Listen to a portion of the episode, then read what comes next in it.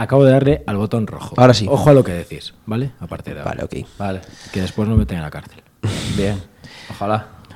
O no. Hoy tenemos un invitado... No, vamos a contar la puta historia del programa. No. Hemos quedado hace 2 horas con el invitado. Sí. Hemos empezado a cafés porque este es un programa de mañaneo, como bien se sabe en las redes. Me gustan los mañaneos. Y a partir de ahí nos hemos venido muy arriba y hemos aprendido cosas muy interesantes. Espero que a lo largo del programa podamos hablar de las grandes batallas entre el hombre y las aves, por ejemplo. Sí, desde los albores de la humanidad. Eso es. El hombre ha intentado dominar las aves. Pero entonces, ¿consideráis que lanzo la sintonía? Ponemos 12 segundos de la canción que nos regalaron los amigos de Iglú y empezamos. Sí, dale. ¿La hacemos más entrada? No, dale a la sintonía. ¿Seguro? Sí, somos gente seria, por favor.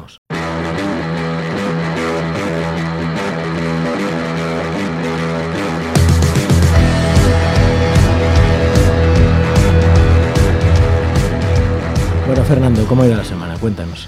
Bien, tío. Hoy estoy un poco preocupado porque tenemos a un invitado, como iba a decir antes de que me cortaras, que me parece muy peligroso porque es el loco que... Es un loco, pero dice las cosas con lógica. O sea, sabe dónde vive. No es un loco fuera de... ¿Sabes? Es un loco que... sabe dónde está el cabrón. Entonces estoy un poco preocupado. Sí, está en 1%. Está en 1%, tu podcast favorito y el de tu abuela. Entonces presentamos a nuestro invitado. Sí, dale, venga. Vale, dale. Invitado, ¿quién eres y qué nuevas nos traéis? Soy un loco cuerdo, tío. Eso para empezar. O sea, tengo suficiente capacidad como para estar lo suficientemente loco para que no me lo consideres. ¿Comprendes? Yo no te considero hablar con Fernando. Bueno, Fernando. No, por eso digo que es un loco peligroso de verdad. O sea, claro, no un loco, no un loco que se va a quemar a lo bonzo. No, te va a quemar a ti, que eres un hijo de puta. Primero te voy a meter un informe, tío, y luego te voy a enseñar el tamaño del puto mundo, ¿sabes? Porque eso es el problema que ocurre hoy mismo, hoy día, vaya, que la gente no entiende cuál es el tamaño del mundo, tío.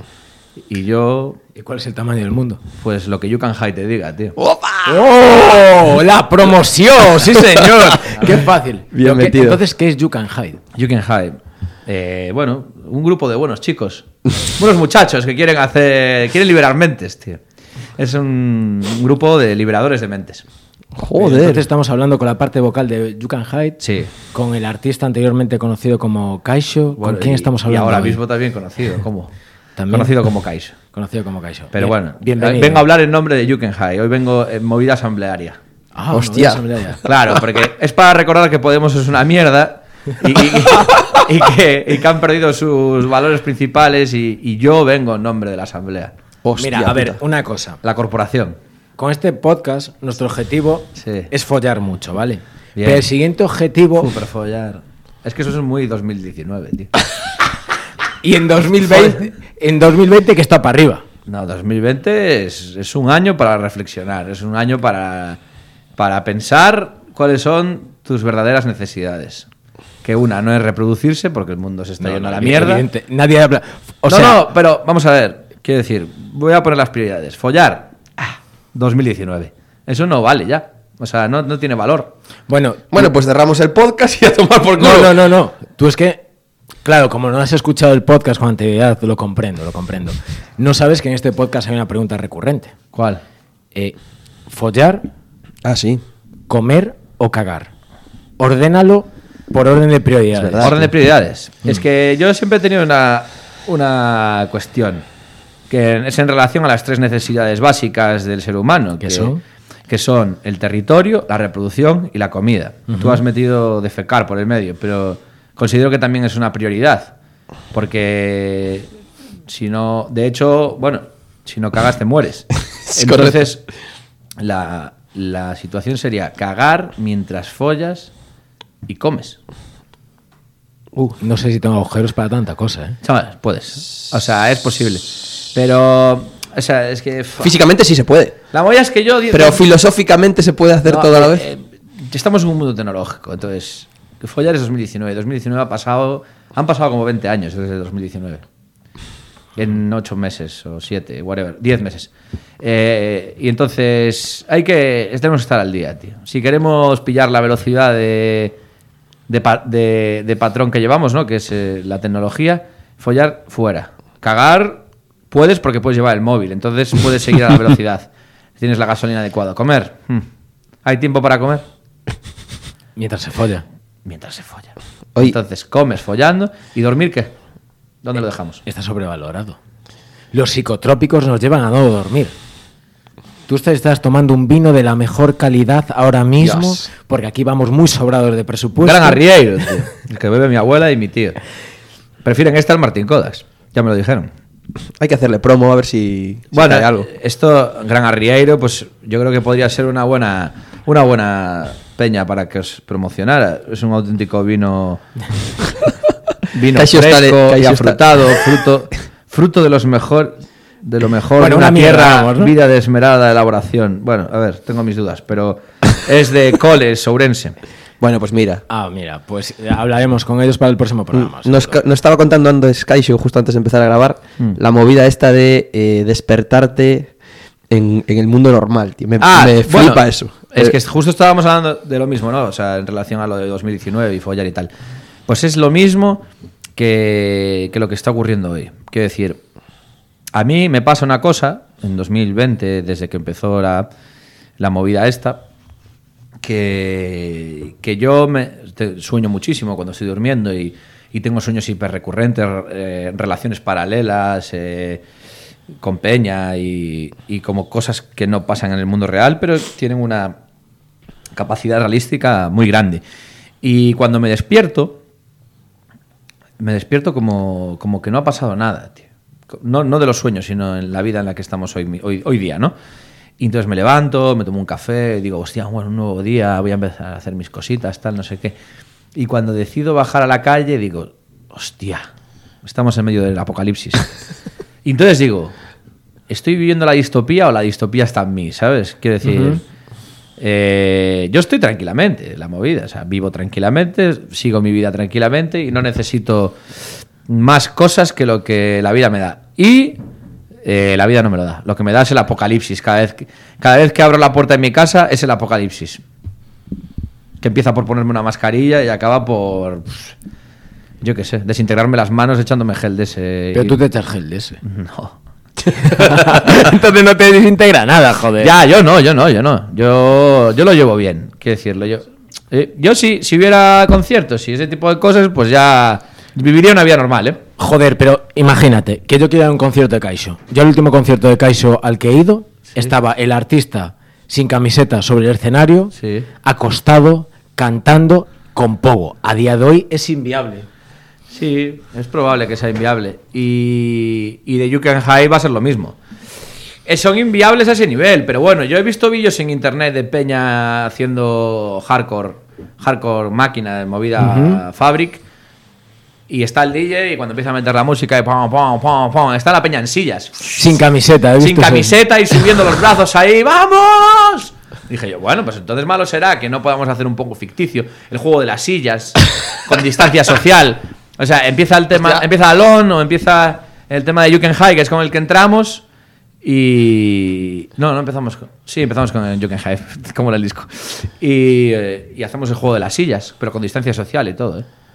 Ahora que sacas el tema de You Can Hide, hostia, hay una cosa que me ha flipado. Vais a sacar el disco, el formato, el LP, sí, llámalo como dices, en cassette. Sí, en cassette, sale ya, sí. Como Ciudad Oasis. Pero, eso... Hola, Luis, si quieres estás invitado. hay que buscar. Llama. Arroba 1%podcast, @gmail, si nos queréis mandar vuestras consultas, ¿vale? ¿Por qué? ¿Por qué lo sacamos en cassette? Sí. ¿Tú tienes algo en tu casa para reproducir un cassette? Es una cuestión de ir un poco en otra corriente también. Es como la digitalización, tío, y la tecnología, que es algo de lo que estamos todo el rato hablando. Y bueno, yo estoy un poco obsesionado con eso. Genera, y hablando muy en serio, ¿eh? Pero bueno, que hay que tomarse con comedia la vida. Pero vamos, hablando muy en serio. No estamos dándole valor a la música y a la cultura hoy en día, en el propio hecho en el que consumimos la música de forma demasiado rápida y sin interiorizar los conceptos. Yo, por ejemplo, sí que... Esto es un caso personal que no podemos personalizar porque, de forma general, el consumo de música es muy efímero. Y la peña consume en cantidad y no en calidad, por así decirlo. Quiere decir, consume mucha música diferente. Yo hay muchas de las canciones que más me gustan hoy en día que no te sé decir cómo se llaman las canciones, uh-huh, que escucho en listas de Spotify, por ejemplo. O sea, hasta yo mismo estoy vendido a eso. Quiero decir, y digo, hostia, ¿esto cómo se llamaba? No me acuerdo. Bueno, pongo la lista, ya aparecerá.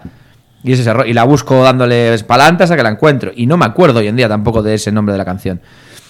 Entonces, creo que sacar música en casete o en vinilo es también una forma de reivindicar el consumo de música. Es decir, la tengo físicamente y lo que produce es, voy a escuchar esto, que es una obra cerrada. No tengo opción de saltarme esta obra, no tengo opción de... No tengo alternativas. Tengo que entrar en la cosmología o en el imaginario de este grupo, desde la portada hasta las letras, los vídeos y los conceptos. Es decir, te obliga a que te sumerjas en el contenido.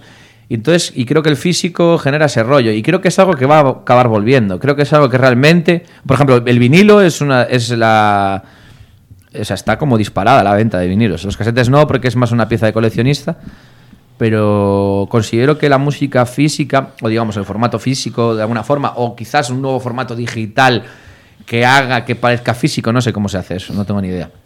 No soy experto en nada de eso, pero creo que eso, que es necesaria también esta vuelta un poco, y está ocurriendo, creo, que el exceso de información hace que no puedas interiorizar o entrar en el imaginario de un grupo, una banda o un disco. O un libro, por ejemplo.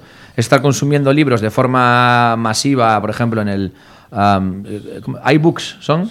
Sí, creo que se llaman iBooks. Sí, bueno. En los iBooks y tal, genera que tú tampoco tengas la capacidad de interiorizar todo lo que lees. Quiero decir, lees un libro y no tienes ni carátula, no, es decir, no...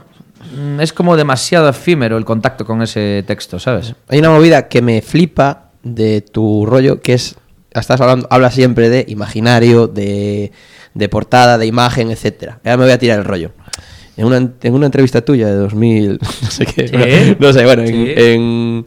en You, hace tiempo ya, sí, hablabas del rollo de que los artistas tienen que tener discurso, tienen que tener...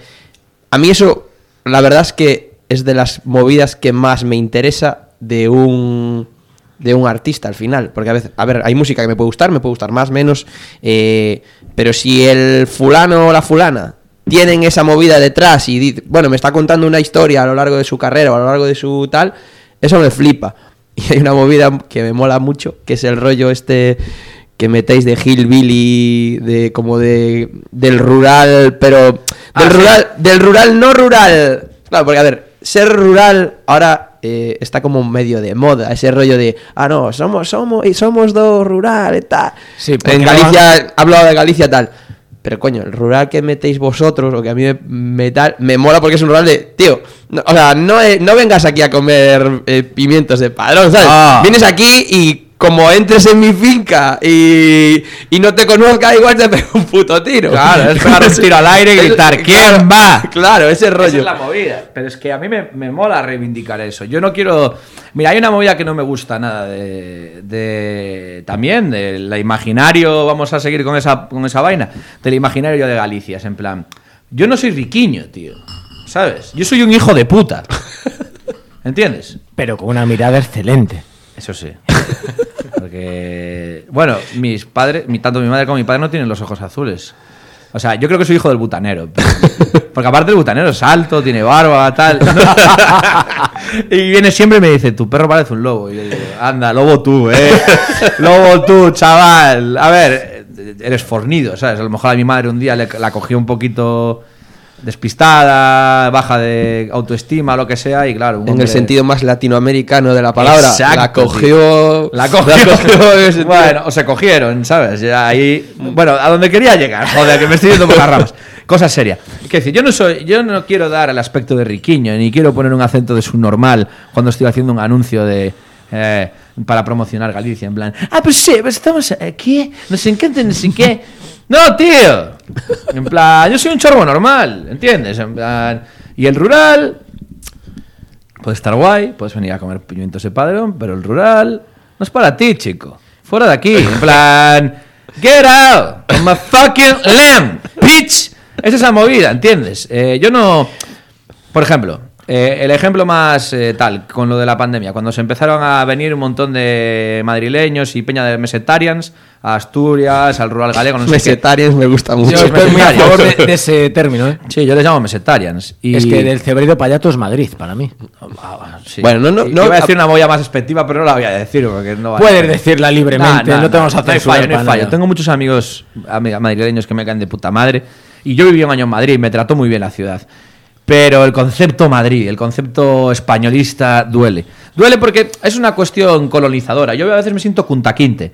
Y esto te lo digo de verdad, o sea, sin querer entrar a valoraciones raciales, es que me da igual. Quiero decir, el concepto de el oprimido y el opresor, ¿sabes? En plan, somos una colonia de la que explotan los recursos naturales, se ríen de nosotros, de nuestro acento, de nuestras costumbres y tal, y vamos ahí en verano a reírnos de ellos, a malarnos de ellos, utilizar sus playas y comernos su comida, en plan, mientras nos la sirven. Y decimos, ¡oh, qué riquiños! No, hijo de puta, no soy riquiño, soy un hijo de puta. Y la movida, a donde quiero llegar es el siguiente. Cuando vinieron toda esta peña... hubo varias denuncias de mesetarians que era que se quejaban porque cantaba el gallo. O sea, denuncias en plan, ¿por qué? Es que el gallo canta y el pavo de la desbrozadora desbroza. Claro, pero es que a las 9 de la mañana se desbroza, chaval. Pero es el problema de los putos influencers. Ay, qué bonito el rural. No, perdona, vete a apañar patatas y dime qué bonito es después de estar desde las 8 de la mañana a las 7 de la tarde al puto sol. A dar sulfato, joder. O a dar sulfato. Es que aquí la gente se ha venido arriba en plan romantizando cosas... No sé si existe el término. Vale, romantizando cosas sí. que no son así. A ver, el rural tiene unas movidas exquisitas. Y los árboles que hay ahí fuera. El timing. Lo guay del rural es el timing. Es decir, sí. Aquí vas más relajado. Pero hay una movida. Yo creo que las ciudades están obsoletas, tío. O sea, las ciudades son hacinamientos. Para mí es como el concepto de esclavismo más absoluto. Son las ciudades. Es decir, el tope para no ser un esclavo es Vigo. Quiero decir, el tamaño de Vigo. No me mires así. Te he mirado porque en mi cabeza... Y sobre todo cuando estamos gobernados por un auténtico dictador. A ello iba, justamente. Es que acaba de aparecer Abel Caballero en la... El Liberador, repartiéndole caramelos a los niños al grito de ¡alcalde! ¡Alcalde! No, y dices tú, es PSOE, populismo puro y duro. Sí. Pero bueno, a donde quiero llegar es que el límite, digamos, como una ciudad no esclavista sería Vigo. Que es la ciudad... que se puede vivir, que puedes hacer tus cosas y tal, que no es muy caro, etcétera. Todo lo demás es esclavismo, por encima de eso. Esclavismo moderno, o como quieras llamarle. Y el rural, lo bueno que tiene es eso. El timeline es mucho más tranquilo, los tiempos que tú te tomas para vivir van a tu ritmo, pero bueno, hay que currar el campo. Quiero decir, si yo estoy en mi casa... y la huerta está ahí, bueno, en mi caso concretamente, en mi aldea, en Nerga, yo ayudaba a mi tío con la huerta, pero tampoco te creas tú que hacía mucho, ¿sabes? Quiero decir, quien más hacía era él. Pero bueno, yo le ayudaba y tal, pero tío, hacerlo todos los días es... Una huertita pequeña está guay porque comes tus alimentos, pero dedicarte a tener un campo entero de patatas y ir allí a cuidarla, que luego tienes que vender eso, tienes que no sé qué, tienes que aguantar proveedores que son unos hijos de puta, tienes que aguantar a la cadena de supermercados X que tienen que comprar tu producto y tienes que ceder la explotación durante no sé cuántos decenas de años. Vamos, el hipercapitalismo. Lo que molaría es vivir en el rural, apoyar el comercio pequeño, y no tener que estar dependiendo de esa basura, tío. O sea, volvemos al intercambio. Tú cultivas patatas, yo lechugas, Fernando tomates, entre los tres. No, yo cultivé tomates y se me fueron a la mierda, tío. Es que es complicado. Es que, Filliño, tú tienes una pinta de cultivador de cojones. Pero intento aprender, joder. Yo estoy en ese rollo. Eso. A ver, yo lo que digo es en plan, el rural es la hostia, es lo mejor que hay. Sobre todo porque los núcleos pequeños de personas son más sencillos de manejar, tío, a nivel ya administrativo, ya si te quieres poner a nivel político, ¿sabes? Es mucho más sencillo y también el problema que hay es que hay una deslocalización de los núcleos pequeños para llevarlos a los grandes y no tener que generar transporte, por ejemplo, tener que gastarse el dinero. Los políticos y toda esta basura de peña lo que quiere es que sus oligopolios sigan funcionando, ¿sabes? Y que sus oligarquías sigan funcionando como hasta ahora. Cada vez hay menos pasta, no es que haya menos pasta, sino que se la han malgastado y entonces tienen que seguir recortando los mismos. Entonces, bueno, pues ahora los hacinamos en ciudades gigantes mientras nosotros vivimos en la sierra. ¿Vale? O, bueno, están todos ahí mientras yo vivo a las afueras. El concepto ese. Están todos ahí matándose y como ratas en el metro, mientras yo vivo en un chalet que flipas y me viene a buscar mi chofer y me lleva a mi curro en una planta 25 en el centro, que tampoco me tengo que relacionar con la gente de abajo. Ese es el concepto, tío. Es el concepto más esclavista que existe. Ir a una manifestación en descapotable con la bandera de España y chofer. Eso es lo mejor que hay. Esa es la verdadera salud. Esa es la esencia de este sistema. Lo que más mola es... que eso, o sea, si te molesta, es que estás equivocado, tío. O sea, no te puede molestar eso, porque eso es la realidad que vivimos. Quiero decir, no te puede molestar, ¡ah! Mira ese manifestándose con un chofer y una bandera de España, soltando consignas fascistas. Es un sistema de que esa vivimos, es la movida. Tío. Es que vives en eso. ¿Qué te parece raro de todo eso? Pero, quiero decir, a mí lo que me parece extraño es que les parezca rara esa movida. Yo lo que me... Por eso... De eso hablaba al principio, cuando decía que eras un loco tal, porque peligroso, porque realmente tú lo que quieres, o bueno, lo que yo entiendo que tú quieres, o donde llevas a cabo tu arte, tu música y tu discurso, volvemos a ese rollo, sí, es en ese pequeño... En esa pequeña parcela que cada uno tenemos. ¿Qué pasa? Si cada uno esa pequeña parcela la cambiáramos, sí, realmente cambiaría. Sí que podría cambiar, pero la mayoría de la peña quiere cambiar, no. Hay que cambiar el sistema desde arriba. Nah. No, tío. No, estás en la mierda. Fíjate, llevándolo a lo más bajo, ¿no? Por ejemplo, cuando generamos You Can Hide y nos juntamos para hacer los Kings of the Beach y Kaixo, se genera una sinergia entre peña que no está relacionada directamente, ¿sabes? Es decir, ellos pertenecen al grunge, al punk y al rock, y yo, aunque todo eso para mí es mi movida, yo vengo del trap y del hip hop y tal, y son mundos súper diferentes. Y se miran con recelo, tío. El problema es que te estés mirando como un diferente cuando eres la puta misma persona que ellos, es decir, haces lo mismo, es decir, no eres más ni menos, tío. Y el problema que tenemos es que estamos compitiendo, tío. Y no se trata de competir, que lo hablábamos antes, se trata de crear comunidad. Y no puede ser una comunidad alrededor de tu género musical. Es una cuestión de clase, tío. O sea, yo no me quiero poner aquí marxista. Porque, bueno, o sí, o sea, me da igual, pero quiero decir, sí que es un concepto de clase. Pero es una cuestión mucho más de clase social, sino... es una cuestión que va de conciencia, tío. Es decir, la conciencia trasciende a la clase. Quiero decir, tú si eres consciente del problema vital en el que vives... No necesitas posicionarte a nivel de... Puedes ser millonario y si tú eres consciente y crítico con la realidad, puedes decir, tengo demasiado, soy un privilegiado. Yo me considero un privilegiado, ¿eh? He podido ir a la universidad, he tenido becas, no he tenido un puto... Siempre ha habido un plato de comida en mi casa. Mi madre y mi padre son periodistas, muy vinculados a la música. Siempre me han inculcado valores relacionados con eso. Soy una persona familiar, creo en los valores... de la familia, pero me da igual que sea de la familia clásica, no, sí, o sea, ya. Familiares. Ayudo a mis amigos cuando puedo, les doy disgustos también porque soy humano, pero ante todo soy crítico, tío, y yo considero que soy un puto privilegiado. Tengo una puta casa en Nerga, al lado de la playa, tío, ¿sabes? Yo lo considero, y es mi aldea y le tengo un amor infinito, pero soy un privilegiado de tener eso. Si yo soy consciente de eso, yo puedo ayudar a que el mundo cambie, o que mi barrio cambie en Vigo, o que la gente pueda generar un cambio de conciencia y no de clase. Y va un poco por ahí. No, es que para mí hablar de ideología o hablar de... Si no eres consciente de eso, ¿sabes? Realmente que eres... Si no eres consciente de que, tío, estás hablando de ideología y estás hablando de valores y tal... Si no eres consciente de que eres un puto privilegiado, es que eres un hipócrita. Sí. Es decir... En Siria no hablan de ideología, no, claro, y en Kenia no hablan de ideología, no, hablan de coño, tengo que comer hoy, a ver qué cojones como. Pero mira, es que Kenia y Siria igual los vemos como lejanos, pero en Latinoamérica que los vemos como iguales. Sí. De hecho, estamos en un parque donde se celebra un festival que tiene una puerta abierta al Atlántico y trae ahí, es que... Ellos están mucho peor que nosotros y no lo queremos ver. Es que su lucha quizás sea por no morir cada día. No, por eso. O sea, la lucha tiene que ser dentro de tu parcela, de tu conciencia, y decir, tío, bueno, tengo mis movidillas, hasta donde yo tengo mi nivel de confort o de lo que sea, y dentro de eso... Bueno, pues oye, ayudar lo que se pueda, ser buena persona, que ¿sabes? Básicamente se trata de eso, que hay hijos de puta, ricos, pobres, lo que se trata es no ser un puto spot publicitario, tío. Correcto. Lo que se trata es de no ser un puto spot. Esa es la movida, tío. Yo odio los spots, tío. En plan, odio los anuncios de Galicia Calidad y de los anuncios de Gadis.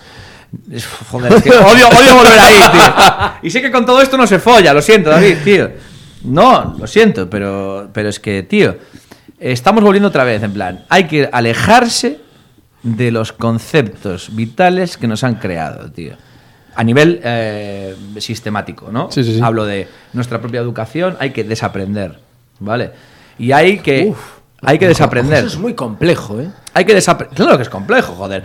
¿Tú no has también desaprendido tu... bueno, yo por lo menos, en mi caso... Yo he tenido, en el caso de la, ¿cómo se dice? De la masculinidad tóxica, ¿no? Sí, lo hablábamos antes, correcto. Vale, yo también he desaprendido eso. Yo cuando tuve una pareja muchos años, cuando acabo con esa pareja digo, y pienso, ¿no? Y digo, guau, aquí actué chungo, o sea, quiero decir, no, guau. Y he aprendido a saber que eso no está bien hecho. Te has conocido a ti mismo y has reconocido tu error, que a mí me parece un paso de la hostia, es decir... Yo estoy todo el rato... aprendiendo, brother. Y aprendiendo y desaprendiendo. Desaprendiendo. Yo lo hablaba con un colega que tenemos, Fer y yo, que es coach, aunque se llame terapeuta interpersonal. Es coach. Y qué es guapo. Muy bueno. Es decir, ¿ah, sí? Sí. Cualquier... No creo en los coaches. Están los spots y luego los coaches.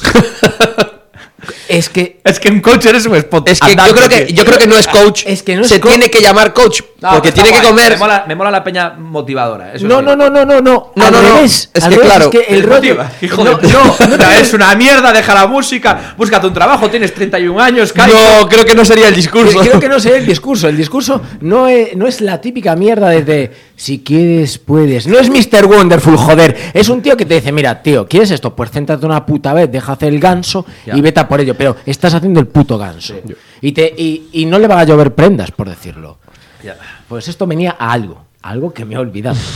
Al desaprender. Sí. Es que al final nosotros tenemos que interiorizar que nos hemos equivocado mucho. Sí. Y quizás aquella familia de papá, mamá, un perro, dos niños, un chalet en el campo. Es que quizás hemos superado. Disney desde pequeño nos ha golpeado con una mierda publicitaria que no nos queremos creer ahora. Y yo, que yo soy posiblemente el mayor de este estudio, no he aceptado con las críticas que ha tenido en su momento.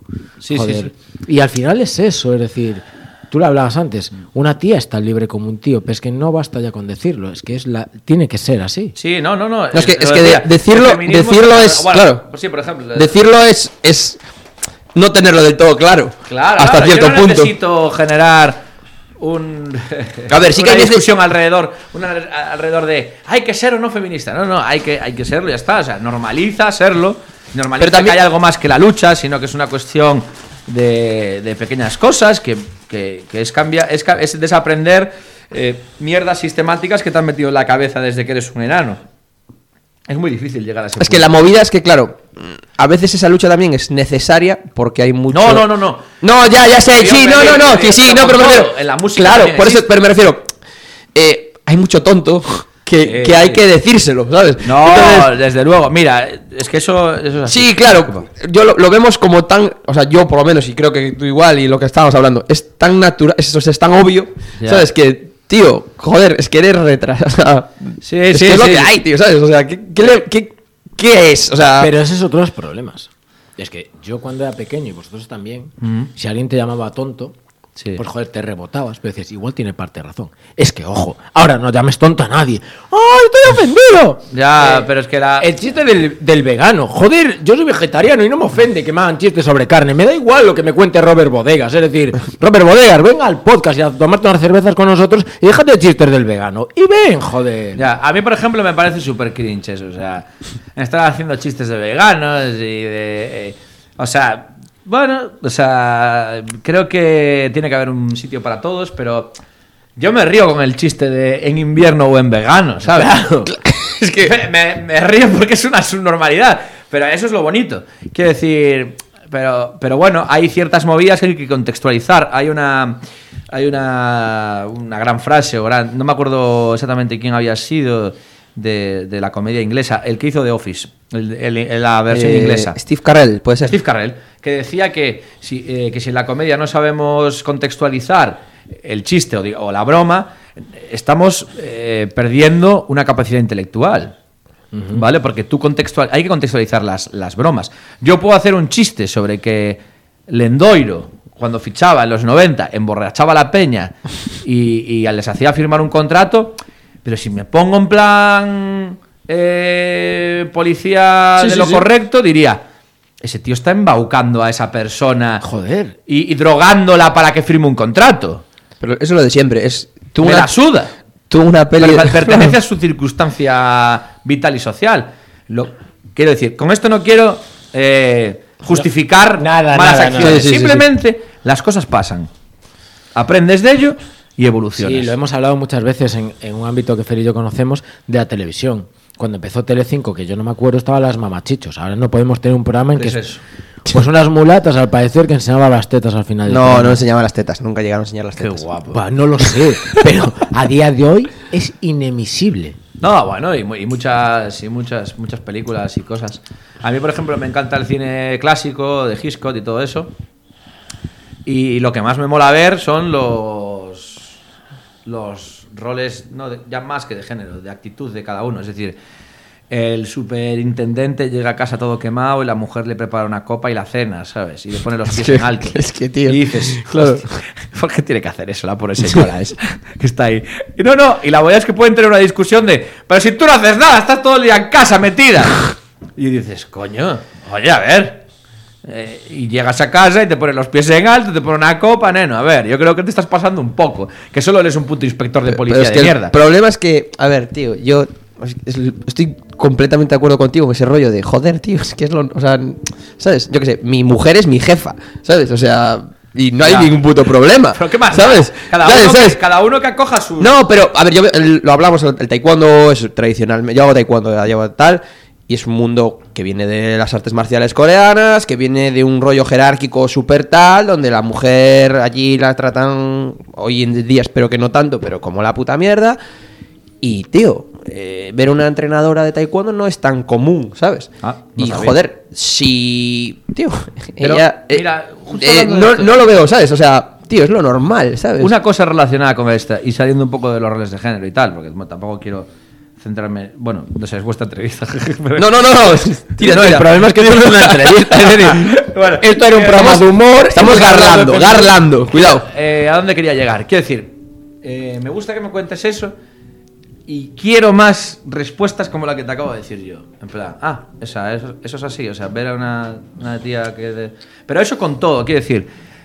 no es normal que un tío del trap o del rap, whatever, de hip hop, se junte con unos gruncheros surfeiros, como son estos, super positive, buenos chicos, que son majísimos. Bueno, buenos chicos sí, pero cuando pisaban el teatro a Fundación, ahí de silla en silla, no parecían tan buena gente, también lo digo. Bueno, a ver, lo que no son burgueses y oligarcas, son peña como tú y como yo, gente normal, gente... Vecinos. Literalmente en algún caso, además. Sí, pues eso. Y a donde quiero llegar es que hay que normalizar que las cosas ocurran. Quiero decir, que peña del hip hop y peña del punk se junte, pues es normal. De hecho, una movida. África Bambatan, cuando sale, ya dando una vuelta ahí a todo. Ojo. África Bambatan, estaban en el Bronx, si mal no recuerdo, o no sé si... Sí, creo que era el Bronx, el barrio de él. Hacían las fiestas en los bajos de las casas. Por cierto, algo que a lo mejor tendría que volver, si nos quedamos sin locales, ¿no? Pues volver a hacer fiestas en los bajos de las casas. Y eran fiestas donde era la hostia para ellos porque... para, por ejemplo, los vendedores de droga era muy cómodo, porque se ponían allá a vender marihuana y cocaína, y era más sencillo que estar en la calle vendiéndolo, donde la policía te podía joder. Estaban calentitos y con copas. Claro, estaban los drug dealers, los que hacían las fiestas, que conseguían la pasta para hacer las fiestas, el DJ y la nueva figura del hip hop, que era el MC, que llegaba allí y lo que decía era: estoy aquí con mi primo Roberto haciendo mis movidas, metiéndome un jerto, ¿sabes? Y toda esa movida. Entonces, Y claro, y donde quiero llegar es cuando toda esa movida se medio ilegaliza. Mi primo Roberto metiendo un jerto, ¿eh? Sí, cuidado, sí. Que no pase esa barra. No. O un clencho, ¿no? Y cuando los mandan a los locales, a Manhattan, a la zona, no me acuerdo qué zona de Manhattan era, bueno, se juntan con punkis blancos en un garito. Y tú podrías decir, dada la explosión de la racialización que hay allí y todo el rollo y todo el racismo, dirías, hostia, a lo mejor puede haber conflicto. ¿Y sabes lo que ocurrió? Una movida que es lo más bonito, tío, del ser humano. Y es el humanismo, tío. La normalización de cosas que no se enfrentan porque no existen conflictos externos que generen ese conflicto. ¿Comprendes? Sí. Quiero decir, has puesto a unos negros del Bronx. A los negros más jodidos y a los blancos más jodidos también. Allí, o jodidos, o bueno. Sí, bueno, de sus, mal, no, sí. De sus mundos, en un sitio, en el mismo sitio, ya han dicho, bueno, tío, hay música, lo vamos a pasar bien, hay copas, ¿qué cojones vamos a hacer? Haz lo tuyo. Sí, esto es África Bambata, haz lo tuyo. Y se pone a hacer lo suyo y los blancos, bueno, de puta madre, ¿por qué no? Y esa mezcla es la que genera esa vaina cuando se junta el hip hop y el punk. Proper of Rage. Claro. Ahí los tienes. Bueno, Proper of Rage hoy, sí. Pero que tienes ejemplos. Bueno, los Beastie Boys también. De repente unos blancos que eran punkis, pero hacían rap. Y era como. Y esa unión, yo me quiero imaginar, o sea, es como una especie de fantasía, ¿no? Ese momento en el que son como niños, ¿entiendes? Es un concepto como niños, en plan, no estoy racial. Luego, bueno, una relación a eso. Están en el local y de repente hay blancos y negros. Y es como, da igual mira, no, da igual la raza o la etnia. Bueno, es más una cuestión de razas en ese aspecto. Pero da igual la raza y el estilo musical, incluso el valor del gang cultural, o sea, digamos... Sí, de la banda, del rollo. Esto es la peña del rap y está la peña del punk. Y se juntan en el mismo sitio. Y de repente ves que lo que les une es mucho más de lo que los separa. Es que ni siquiera llegan a esa conclusión porque no hace falta llegar. Porque es una química que genera el puto... Que es el humanismo, no hace falta llegar a ningún lado. Es en plan, yo puedo decir, hostia, estos son blancos, son jodidos. Y los blancos dirán, hostia, estos son negros, pueden ser jodidos. Y cuando están en el mismo sitio, haciendo lo suyo cada uno, y están bailando juntos, dices, hostia, es que no existe ninguna separación. La única separación son barreras del sistema, barreras que nos pone el propio sistema, no nuestro humanismo, que es en verdad lo que importa.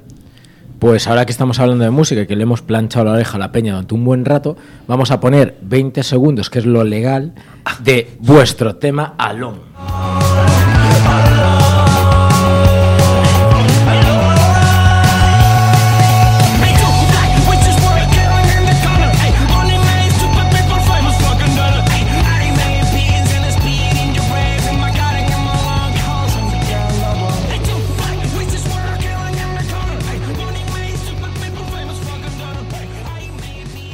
Como antes te contábamos que teníamos la pregunta recurrente, también tenemos otra sección maravillosa que es la pregunta del invitado.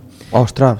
El invitado anterior sí ha dejado una pregunta a este invitado. O sea, hace ya un par de semanas. La coña es que no sabía quién era el invitado y no sabía la que iba a liar. Fue Alex Fidalgo, nuestro podcaster de referencia, nuestro ídolo, nuestro santo y seña. Joder, que lo digo como si estuviera presente, pero no, vale.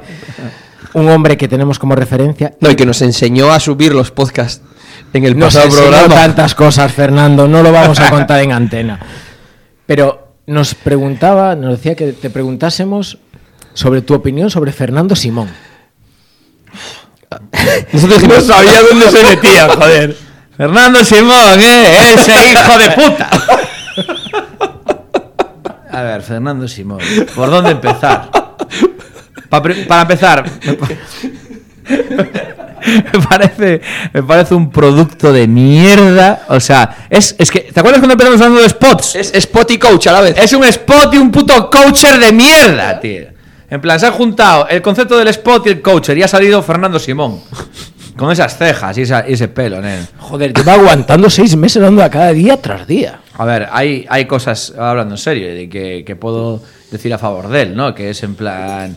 Que bueno, aguanta el tipo, ¿sabes? En plan, el pavo está ahí teniendo que dar noticias todos los días de mierda. Bueno, ¿me parece necesario? No. ¿Me parece un abuso? Sí. ¿Me parece marketing? Uf, totalmente. ¿Me parece que han necesitado una persona como Fernando Simón, que sale de los cánones clásicos de la política, para poder dar una normalización de la misma? Sí. ¿Me parece una basura endogámica, socialista, del Partido Socialista, quiero decir, PP, de ese rollo del juego ese? ¿Cómo viste, cómo habla, cómo se expresa, la forma de hacerlo, para que sea paternalista? Lo es. Es un puto producto, tío. Es un puto producto súper bien diseñado para que a los millennials nos recuerde a nuestro Tito, Fernandito, que venía a las comidas de Navidad y cuando todo el mundo estaba metiéndose de hostias políticas, salía fuera y te decía: ¿quieres un pitillito? O sea, que cuando toquéis en Madrid a Fernando Simón, You Can Hide no lo va a invitar. ¡Sí, joder! Quiero que esté en primera fila, quiero hablar con él, quiero que venga a charlar conmigo. Le meto un informe que lo ponga a bailar, tío.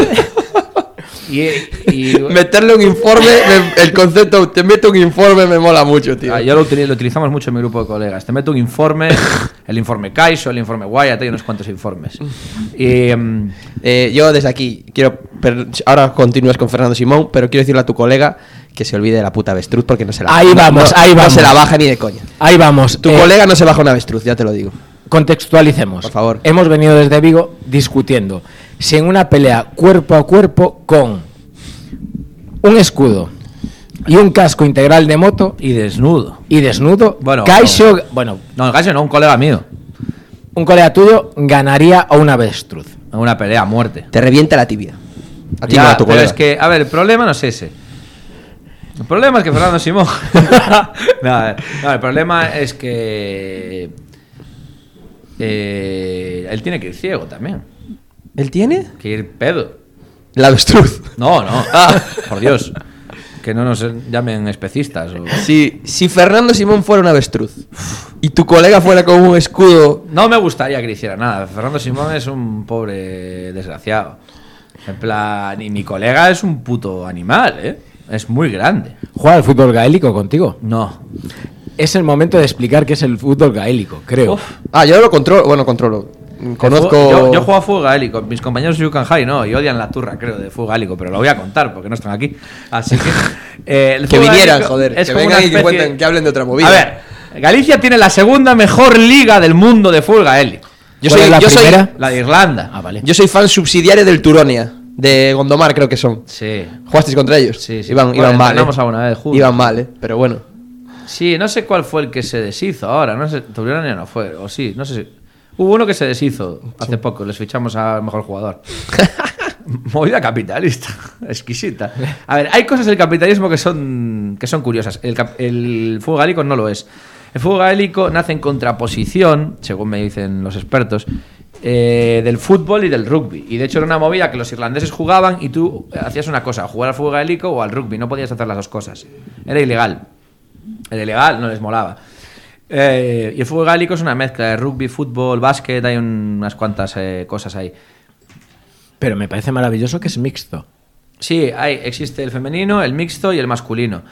Y bueno, es un deporte bastante igualitario. Hay mucha comunidad, se crea mucha comunidad alrededor. Y luego, bueno, que está muy relacionado con los países de descendencia celta, en plan tipo Galicia, la Bretaña francesa. Hay como juegos, ¿no? También de ese rollo, sí, juegos gaélicos, un rollo así, ¿no? Sí, hay una en Lorient hay un encuentro celta anual, que Asturias también, por ejemplo, creo que ahí no hay fútbol gaélico. Galicia, la movida es que en un momento dado viene un chico que estuvo en Irlanda estudiando y trabajando y llega a Coruña de vuelta en el 2011, creo que es. Y decide, bueno, inculcar el fútbol gaélico y tiene mucha aceptación por la relación que hay cultural entre Galicia e Irlanda. Y bueno, y empieza ese rollo y al fin no sé cómo evoluciona la historia hasta que acaba habiendo una liga. Y saltando un poco los canes, lo que mola del fútbol gaélico es la cuestión de comunidad, tío, de poder hacer torneos y tal. Y es un deporte que trasciende, o sea, por ejemplo, no puede haber fichajes, es una movida... Está totalmente abogado al deporte amateur y es muy competitivo entre regiones. Allí se juega entre comarcas. Hay una liga comarcal dentro de la comarca y luego se hace un nacional allí en Irlanda, que es como el espectáculo más tocho de Irlanda. Creo que Fusadélico también tiene mucho que ver, por ejemplo, con la música independiente, ¿sabes? Porque también tiene ese punto de...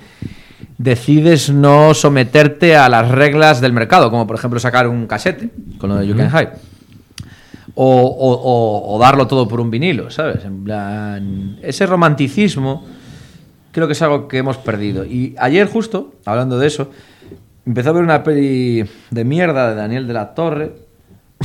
Creo que es... A ver si voy a salir yo, ¿eh? Hashtag haciendo amigos. No, sí, es el de Monforte Lemos. Una peli que es como de gángsters de los años 30 y tal. Salgo yo en esa peli, por favor, no, no te vayas a meter con esa puta peli que salgo yo, ¿eh? Sí, sí, creo que sí. Muere seguro, muere seguro. Bueno, no, a veces voy de especialista, joder. Y sí, vale, seguro que... No, pero pues, o sea, yo tengo adelante. Un colega especialista, era Batman. Coño, va a venir a este programa Oscar Franco. Lo llamamos en directo, ¿quieres? Oscar Franco, ¿no? Martín Fernández Cartella. Pues esto fue Batman también, en la Warner, seguro que se conocen, tío. Sí. Se conocen fijo, tío. Sí, en la Warner. Pues se conocen fijo, tío. Guapísimo estas movidas, me encantan. Bueno, critica la peli en la que salgo. Podíais traer a los dos Batman, tío, y debatir sobre movidas de Batman. Hostia, Kaixo, teníamos de padrino a Alex Fidalgo, pero le vas a quitar el sitio, estoy viendo. Pues sí, tío, la peli es... mierda. La sombra de la ley es. ¿Puede ser? Años 20. Sí, es una vaina de que está Luis Tosar y es un policía vasco y hay otros policías que están en Barcelona. Bienvenido a Barcelona, le pega un tiro. Es que es patética la película. A donde quiero llegar es... Hay un momento en el que... Dani, me trataste muy bien. No, seguro que el pavo es un tío majísimo, ¿eh? Y si quiere que me llame para actuar, tío. Le meto un informe y le explico cómo hacer un buen guión. La movida es que... No, que seguro que es majísimo, ¿eh? Pero bueno, que igualmente, que si quiere... Bueno, que aquí estoy. ¿A dónde quería llegar, tío? Ah, sí, los espacios. Otra de las movidas capitalizadas y mercantilizadas para jodernos. ¿Por qué? O sea, en la película hay una escena en la que están como una especie de prostíbulo gigante que me recordó el McDonald's de Oporto. El de Aliados. El cabaret. El de Aliados. Qué bonito eso. Sí, claro, pero es que ¿por qué tenemos que decir que es un McDonald's? Cuando debería ser un teatro o una... Porque un banco, que era una empresa privada, se lo vendió a una de las mayores compañías del mundo, que se lo robaron a los propios hermanos Donald's. Ya ves. Quiero decir, terrible, ¿por qué tiene que haber un McDonald's ahí?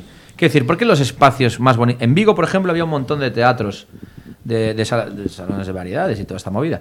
Y todo eso se ha destruido, tío. O sea, has destruido... toda esa vaina no era capitalista, no era excesivamente capitalista. Quiero decir, eran lugares de encuentro, tío, ¿sabes? Y toda esa movida se ha como destruido, tío. Se ha deshumanizado todos esos espacios. Se han construido, por ejemplo, en un lugar que podría ser un sitio de encuentro, porque la música se encuentra, la cultura se encuentra... Todo lo que lo relaciona es un encuentro, aunque después allí pueda haber gángsters haciendo tratos de cómo vender alcohol ilegal, etcétera, etcétera. A mí eso me la suda.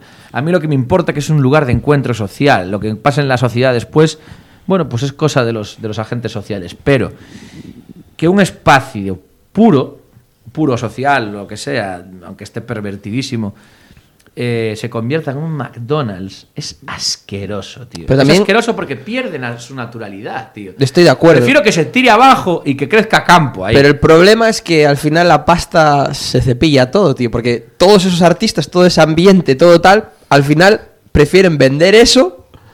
Todo ese rollo de que es de putísima madre y que seguro que ellos prefieren eso. Al final lo venden por la puta pasta, que es, o sea, triste, pero eso sí, al final. A mí me parece mal, por ejemplo, que Travis Scott haga un anuncio sobre una hamburguesa y que exista una hamburguesa en el Burger King o en el McDonald's, no sé de qué es, que se llame Travis Scott.